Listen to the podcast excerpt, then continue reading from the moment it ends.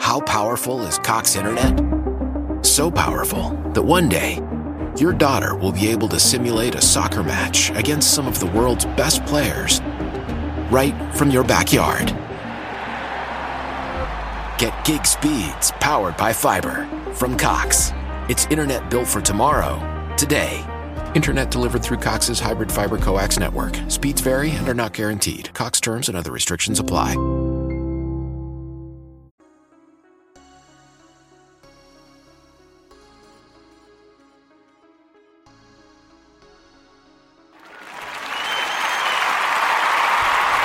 Thank you for tuning in to Chomping at the Bit. This is episode 42, and going to take a look at the past weekend in college football. There's three big name schools who have thoroughly disappointed up to this point. I think it's a good time to kind of look at the three of them, see, you know, where they went wrong, you know, what changes they may have to make and can they actually salvage their season? Look at that. Uh, the new playoff rankings coming off the weekend came out tonight. So I'll take a look at those, see the new top four, see whether I agree with it or not. I'm going to give you some schools you may not be paying attention to that you should, that are on the outside of the top four looking in, but could definitely make a case of jumping in if, you know, one of those four teams slip up. But to start off the show, I do want to talk about the three biggest winners from this past weekend. And there, there was a lot to choose from. I decided to, you know, narrow it down to three. And I think there are three good ones. So for me, uh, big winner, BYU, Zach Wilson. Now, if you are an NFL fan like I am, and you have a team that you root for who you think may be in the running for a quarterback come the NFL draft, you might want to start paying attention to BYU. They have a quarterback, Zach Wilson. He's a junior. So after this year, he is eligible to enter the draft, which I think he probably will. Uh, I believe right now he's kind of like the third, fourth ranked quarterback coming out. So if you're a team that you don't think you'll be bad enough to get Trevor Lawrence or Justin Fields, maybe Zach Wilson is the type of quarterback for you. So they just had a, they just played against Boise State. Boise State was ranked 21st in the country. We all know Boise State has turned into a little bit of a football factory the past probably 15 years. And Zach Wilson with that BYU offense just dismantled them he went 21 for 27, 359 yards, two touchdowns. So my thing is, like, you know, looking at the rankings and all that, he's clearly going to be a first round pick. I mean, if he is ranked as the fourth quarterback, I guess maybe he could fall out. But I do feel like his junior season, he has shown that he's definitely a first round pick you could easily argue he should be probably the third quarterback coming off the board because I do think Trevor Lawrence, Justin Fields are locked in as your top two quarterbacks to go. Now, whether you are a big believer in Trey Lance, who is at North Dakota State, only played one game this year, so you know you got to rely on your tape from last year on him. But I think Zach Wilson playing a full schedule is definitely going to help him come the draft. If he does come out, we never know. But I do plan on him, you know, leaving school. And, you know, he's putting up numbers that definitely show well. Like I said, 21 for 27. That means you're taking good care of the ball, making the right decision. And, I mean, that's the kind of talent that can play at the next level easily. So, Zach Wilson, BYU, definitely keep your eyes on both he and that BYU team. Probably get into that later. Second winner, Notre Dame. Um, if you remember when I was previewing this weekend, I did talk a lot about Notre Dame Clemson as a big matchup, and it did not disappoint at all. It was a game that went into two overtimes. Notre Dame came out on top, beat Clemson 47 to 40. Um, you know, for Clemson, uh, hope I'm pronouncing his name right. You know, he's filling in for Trevor Lawrence. I think it's Uiagalelei. Yeah. He had his best game so far. You know, he struggled a little bit against BC, but he came out, threw for 439 yards, which is great. But ultimately, you know, Notre Dame just had they just had a little more in the end and kind of late in the game, Notre Dame's defense really started putting pressure on Uiagalelei and forced him to get rid of the ball quickly. He took some big sacks late in late in the game, and like I said, ultimately Notre Dame pulled it out, which is a big deal for them. I do wonder about the whole rushing the field thing. You know, you you're number four in the country. You beat the number one team, missing their star quarterback. I feel like rushing the field's a little much, but I understand because Notre Dame usually loses games like this against top ranked teams. So it is it's definitely a win for them to beat Clemson. Because as I said before, Clemson has enough talent on the field that they can win games without Trevor Lawrence. Of course, Trevor Lawrence in a matchup like this would have made a big difference, but yeah, I give Notre Dame credit. You know, Ian Book, who I said for Notre Dame was a key and had to play well. Well, he did. You know, 22 for 39. He threw for 310 yards. He only had one touchdown through the air, but that's fine because he also ran the ball for 68 yards. So that was another thing I said he had to be a dual threat, not be afraid to make plays with his legs and they got great production out of the running game as they ran for 208 yards, 40 carries. So that's upwards of five yards a carry. And that's what definitely helped them out offensively because uh, their running back, Kyren Williams, rushed for 140 on the ground and had three touchdowns. So they got big production in the running game.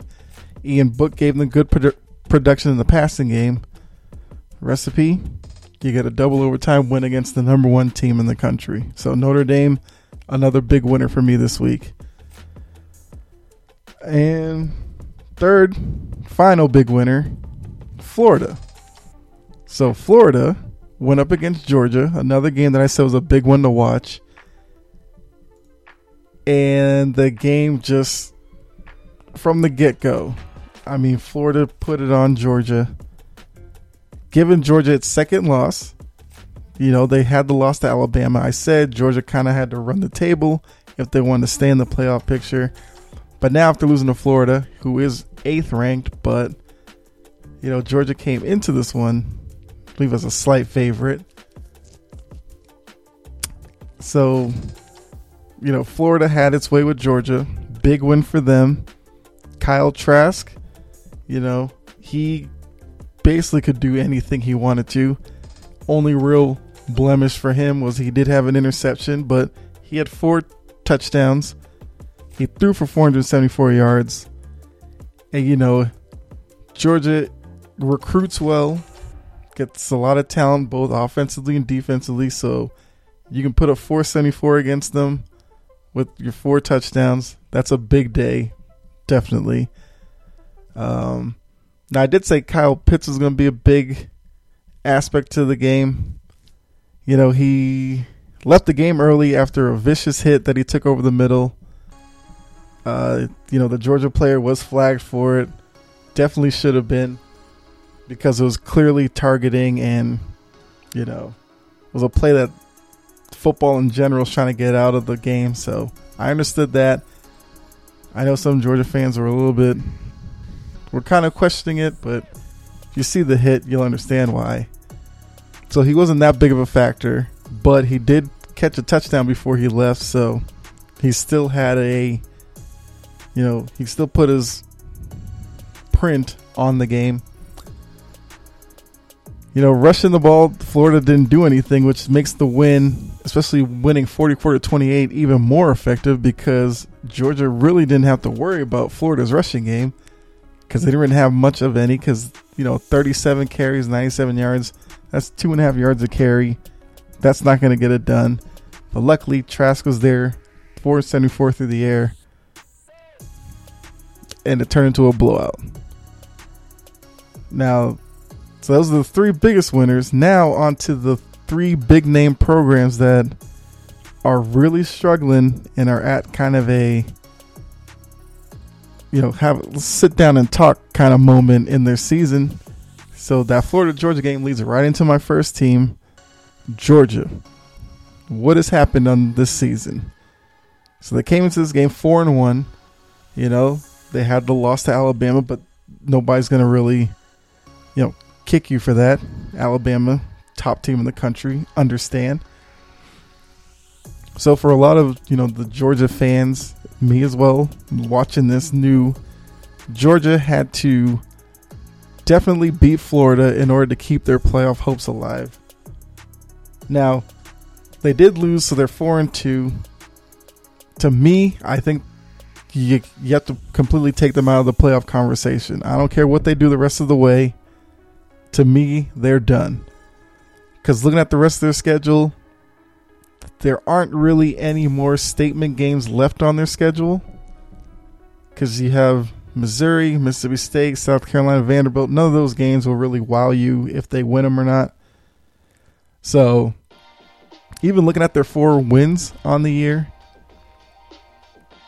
the first two weeks, well, first week they beat Arkansas, whatever. But after that, they beat Auburn, who was number seven, and they beat Tennessee, who was number 14. At the time, those were great wins. But now looking at it, you realize Tennessee is not even ranked anymore. So that early win doesn't mean much to me. Clearly, it means Tennessee was overranked, isn't that good. So that's not that doesn't push the needle for me on Georgia. Auburn, who was number seven at that point, dropped out of the rankings, only recently got back into the rankings. They're now ranked number 24. So, once again, that's a team that the AP poll and all that overranked to start the season. And now you see where they are bottom of the top 25. So, those two big wins early on for Georgia have fallen off. Doesn't help them. The Alabama loss is a good loss. You'll give them that. They had that weird game against Kentucky where they won 14 to 3. That's not really imposing your will or anything. So now you look at their season, they had two top 15 wins at the time, which no longer mean anything as both teams fell out of the ranking. You have a loss against Alabama, and even in that game, they Georgia pretty much had all of their production in the first half, where they went into halftime with a lead. Alabama came out, blew them out in the second half. So that really makes you think about them. How good are they? And after this Florida loss, I think they're done in terms of the playoff. So it's going to be a wasted year for Georgia. Biggest issue for me, as I mentioned when they played Florida, is Stetson Bennett, the quarterback. He, when they're playing against good competition, just isn't good enough. Against Alabama and Florida, the two best teams on their schedule, as I said about Auburn Tennessee, not good enough. Both games they lost. Bennett was 23 for 56, terrible. Three touchdowns, four interceptions, terrible.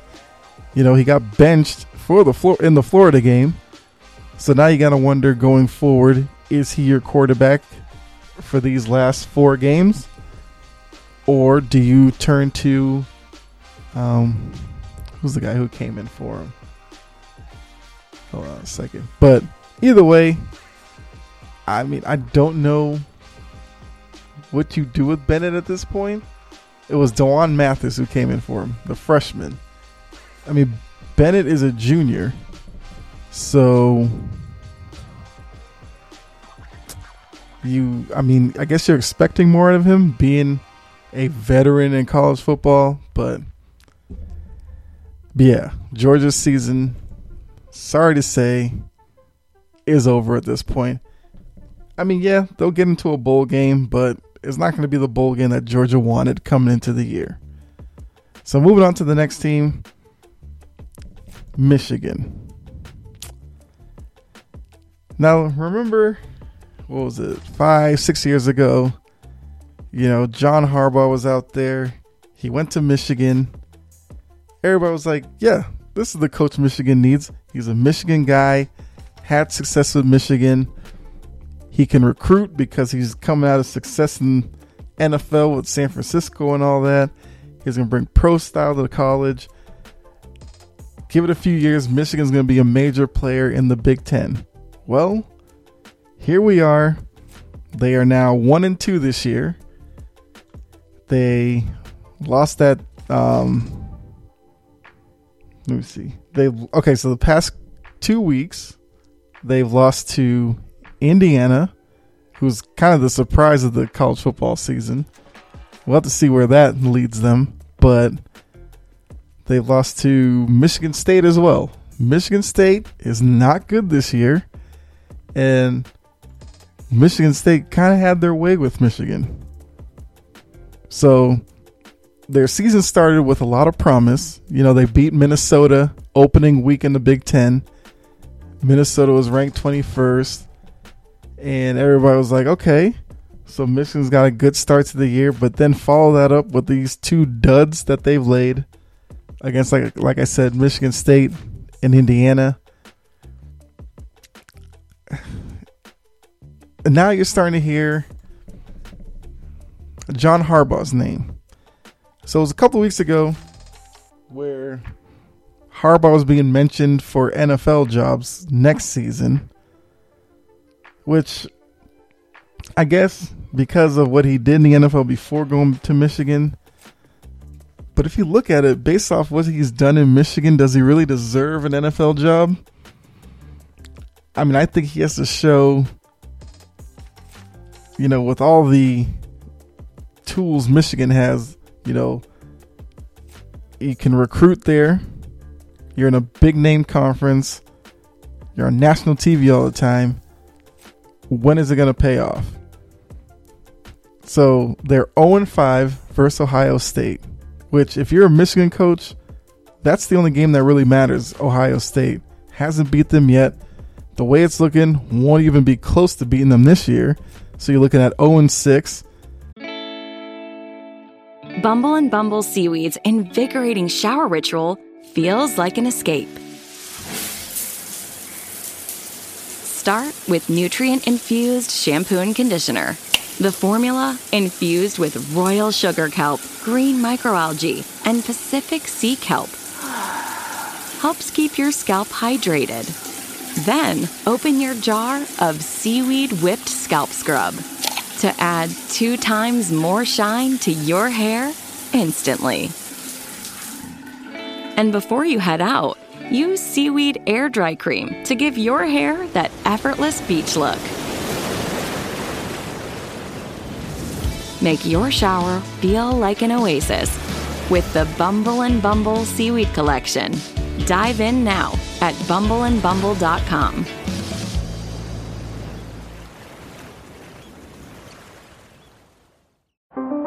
How powerful is Cox Internet? So powerful that one day, your daughter will be able to simulate a soccer match against some of the world's best players right from your backyard.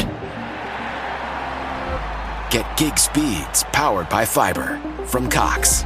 It's internet built for tomorrow, today. Internet delivered through Cox's hybrid fiber coax network. Speeds vary and are not guaranteed. Cox terms and other restrictions apply. He's been there, like I said, the five years. This is sixth year. He, believe, missed missed a bowl game one year, but in bowl games, one in three, and in those three losses have actually been pretty much blowouts, except for one that he lost by one point. But they haven't shown well in bowl games either. So if you're looking at that, I don't see how, you know, Harbaugh isn't on the hot seat. think before the season there was talk of Harbaugh getting a contract extension. But looking at those numbers, I don't understand why. Like I said, 0 5 Ohio State, 1 and 3 in bowl games. You'll probably you're gonna miss a bowl game this year. If they do keep Harbaugh, which I mean they can, I, I would understand why if they did. You know, he he can still recruit. He is still a big enough name in the football world to get players to Michigan. But it's once they're there, what is he gonna do?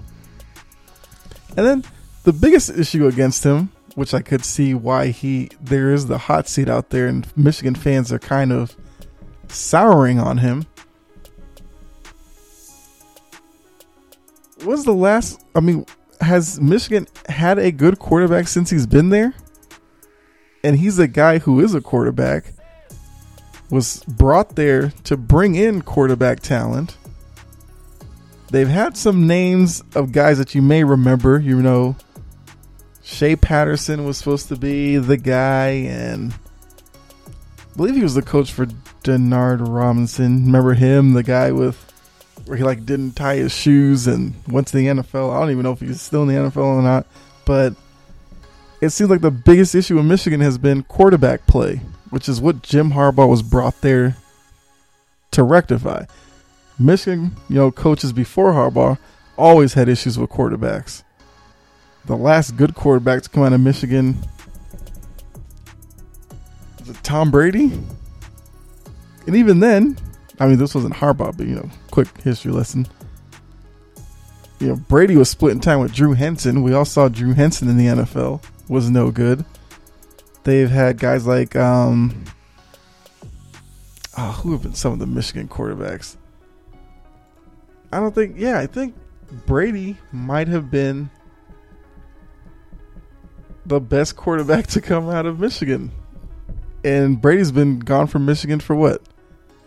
20 years? Like I said, that was all supposed to stop with Harbaugh, and it hasn't. Quarterback play is not good. So I think the hot seat is on Harbaugh. Would not be surprised if he lost the job. Although with 2020 and the weird season it is, maybe he gets a pass for this year. And if he does, then next season that seat's going to be turned up to 100 and he's going to definitely have to show something. Cuz even this year, the only way he could really quiet the critics, he'd have to pull off the miraculous win against Ohio State in their final game. At least that way he would get to quiet some of them and he could go into next year with at least that as momentum. But the way I'm seeing it, I'm expecting Ohio State to probably blow them out, which will just make the chatter even louder, especially going into you know next season spring ball and all that. So that's definitely a job, and Harbaugh's a guy to watch because if he loses the Michigan job, I don't know how appealing he's going to be back for the NFL hey, who knows? He may become a guy who ends up broadcasting or something, or as a TV analyst for college football or something. So, definitely an interesting situation there. The final program that you know needs a talking to, Penn State, another Big Ten school. So, remember I was talking about the Big Ten when they first started.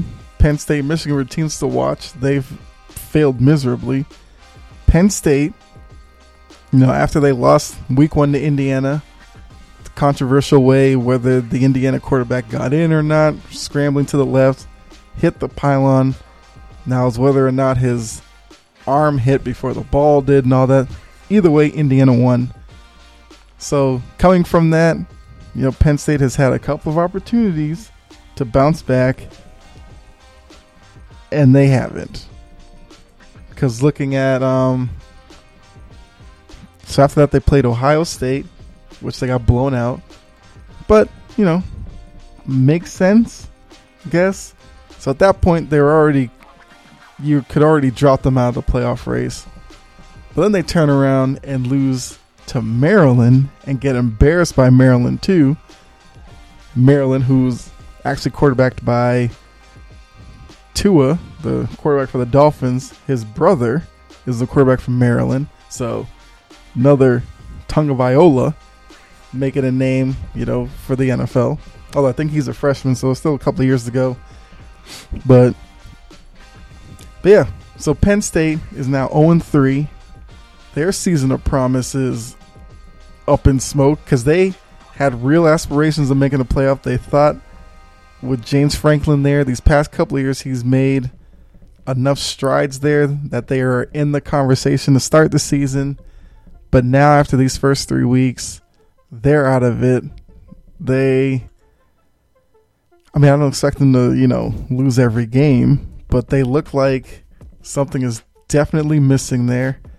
And, you know, the rest of their schedule is, you know, winnable with like Nebraska, Iowa, Michigan. That could be a battle of who sucks less. I don't know. Rutgers, Michigan State. So the way it's looking, Penn State. Well, now think of this: a team that came into this season hoping to get into the playoff may not even make a bowl game. Think about that. Once again, James Franklin, I think, is safe there because of. Now, think you know, James Franklin came in after the whole Sandusky, Paterno, and all that. They tried out. Um, Bill O'Brien had that job before Franklin. Bill O'Brien was a bust. So Franklin has brought, you know, respect back to Penn State. He's put them in positions to, you know, threaten for the playoffs the past couple of years. So I think his job is safe. He's not in, you know, Harbaugh hot water with Michigan. So for Franklin, this is just a small blip on his radar. He's still, you know, good coach in college football. Don't expect this to last long at Penn State. They'll, you know, figure it out. I have more optimism for Penn State than I do for Michigan the rest of this year. So, but yeah, so those are the three big name schools haven't performed up to par. You know, Georgia at least has a winning record, but four and two, they're out of the playoff picture. Um, Michigan, I don't know where Michigan season goes from here. I could see it bottom bottoming out to the point where they win like only two, three games. And then Penn State is winless, but I think Franklin will be able to turn that around and maybe they finish like a game over 500, but they probably won't make a bowl game. So, so yeah, that's that's the tough world of college football in 2020. So now, with all that, all that that happened this weekend, the new playoff rankings came in and there is definitely some shifting in the top four. Ultimately, the top four stayed the same, they just rearranged the deck chairs. So Alabama came into the weekend number two. They're now the new number one after Clemson lost to Notre Dame. Notre Dame was the number four. They've now jumped over Ohio State to number two. Ohio State stayed at three. Clemson went from one to four. I agree with the four teams staying there. I think that only makes sense. I'm not really sure why Notre Dame jumped over Ohio State. I get it, they beat Clemson, but Trevor Lawrence didn't play. So if it was me, I'd go Alabama 1, Ohio State 2, Notre Dame 3, Clemson 4. I'm not mad with Clemson being 4. Trevor Lawrence should be back for their next game. Hopefully, there isn't any rust there because Clemson is not in a position to lose another game. So, the weird thing is, this past weekend may have further closed the door with the top four. Because, like I said, Trevor Lawrence comes back, he plays the way he was. Clemson should be in the ACC title game where probably will play Notre Dame again. And, you know, there'll be that chance to get some revenge. Because Clemson only has three games left Florida State, Pittsburgh, Virginia Tech. They should win those. They should be fine.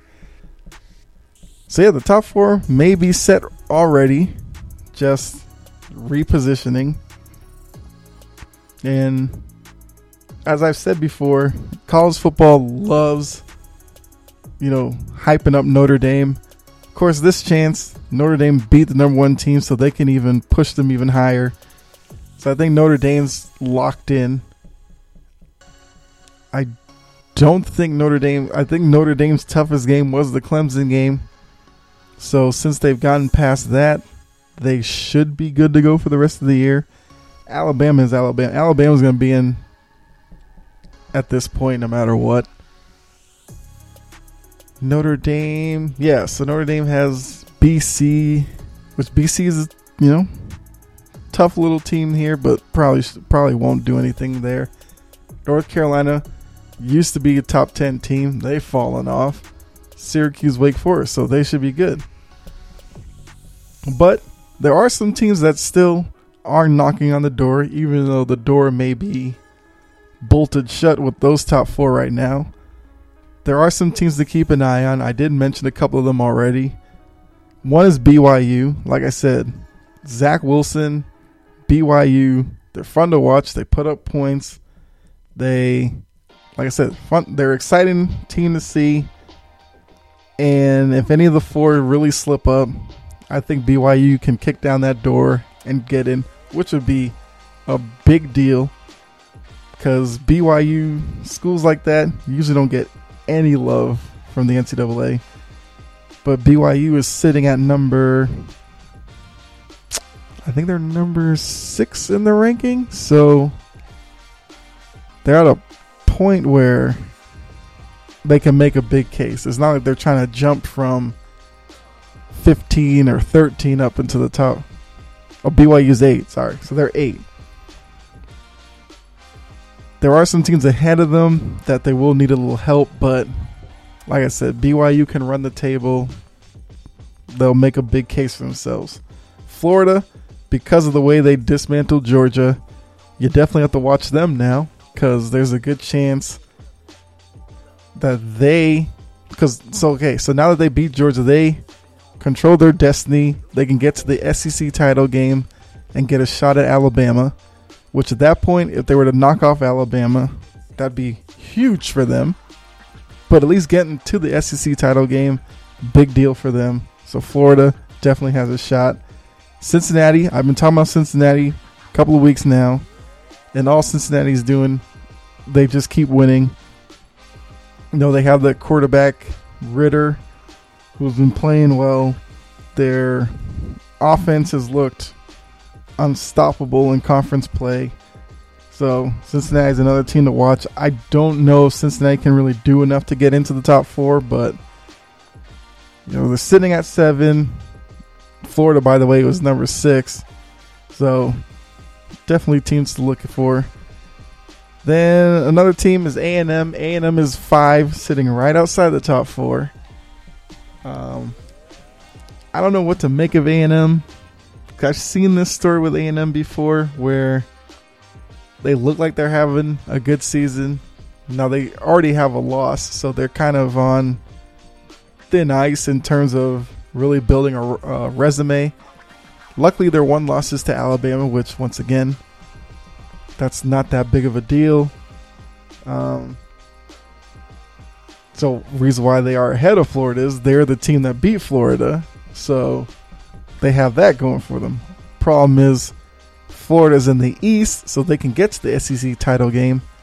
I believe A and M is in yeah A and M's in the SEC West with Alabama, so they may get shut out. That might be the thing that hurts them. But you know, going forward, A&M has a good shot of running the table.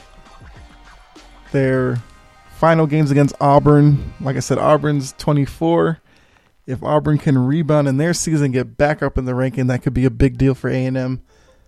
So A&M's going to need a little bit of help with getting in, only because they'll definitely need Florida to lose again. Because Florida getting a shot at Alabama would be big for them, like I said. So those are the four main teams to look at. I get. I mean, there aren't really any other teams outside of that that you should really keep an eye on, because whoever it is is probably too far off to really make any noise now. I mean, you have the Pac-12 who just got started. But like I said before, there may not be any room for the Pac-12 in the playoff. The Pac-12's best shot was for Clemson to beat Notre Dame to kind of knock Notre Dame out of the four spot, make the four spot kind of the weak spot, and hopefully get an undefeated team in the Pac-12 to make enough noise, you know, to get up into that spot. So, so there you are. There's the there's the rundown on the weekend in college football. It's another good weekend. A lot of a lot of big games, crazy scores, and unexpected results. So, well, it's a good place to stop this episode. So, with that, I want to thank you for tuning in. If you're new here, uh, hope you liked what you heard, and you know the the podcast, chomping at the bit, available on all your podcast platforms. So definitely give the show, you know, some love. Hit the subscribe or follow. Uh, you can follow the YouTube channel, which is Kyle Edwards. So it's my YouTube channel. All the episodes are there as well. And those of you who've been with me, you already know the deal. So thanks again. Be safe out there and definitely catch the next episode. We'll take a look at the NFL in the next episode as week nine will be done then. So we'll see kind of same thing with college football. Big news, winners, losers, review my picks and all that. So definitely tune in for that. But yeah, so I'll catch you in that episode. All right.